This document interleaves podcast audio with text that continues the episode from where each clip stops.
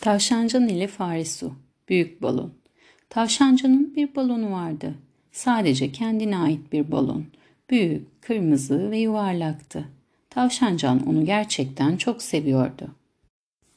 Tavşancan balonu Fare göstermeye gitti. Faresi de bu balonu çok tatlı buldu.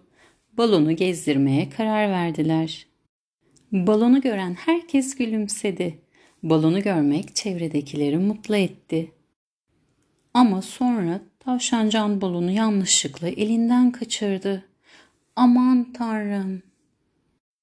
Tavşancan balonu patladığı için çok ama çok üzgündü. Ağladı, ağladı, ağladı.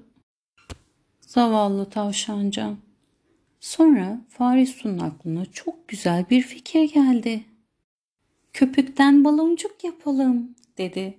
Baloncukların hepsi uçup gitti ve baloncukların hepsi patladı. Ama tavşancan ve fare hiç üzülmediler. Çünkü köpükten baloncuklar patlamak içindir. Yaşasın.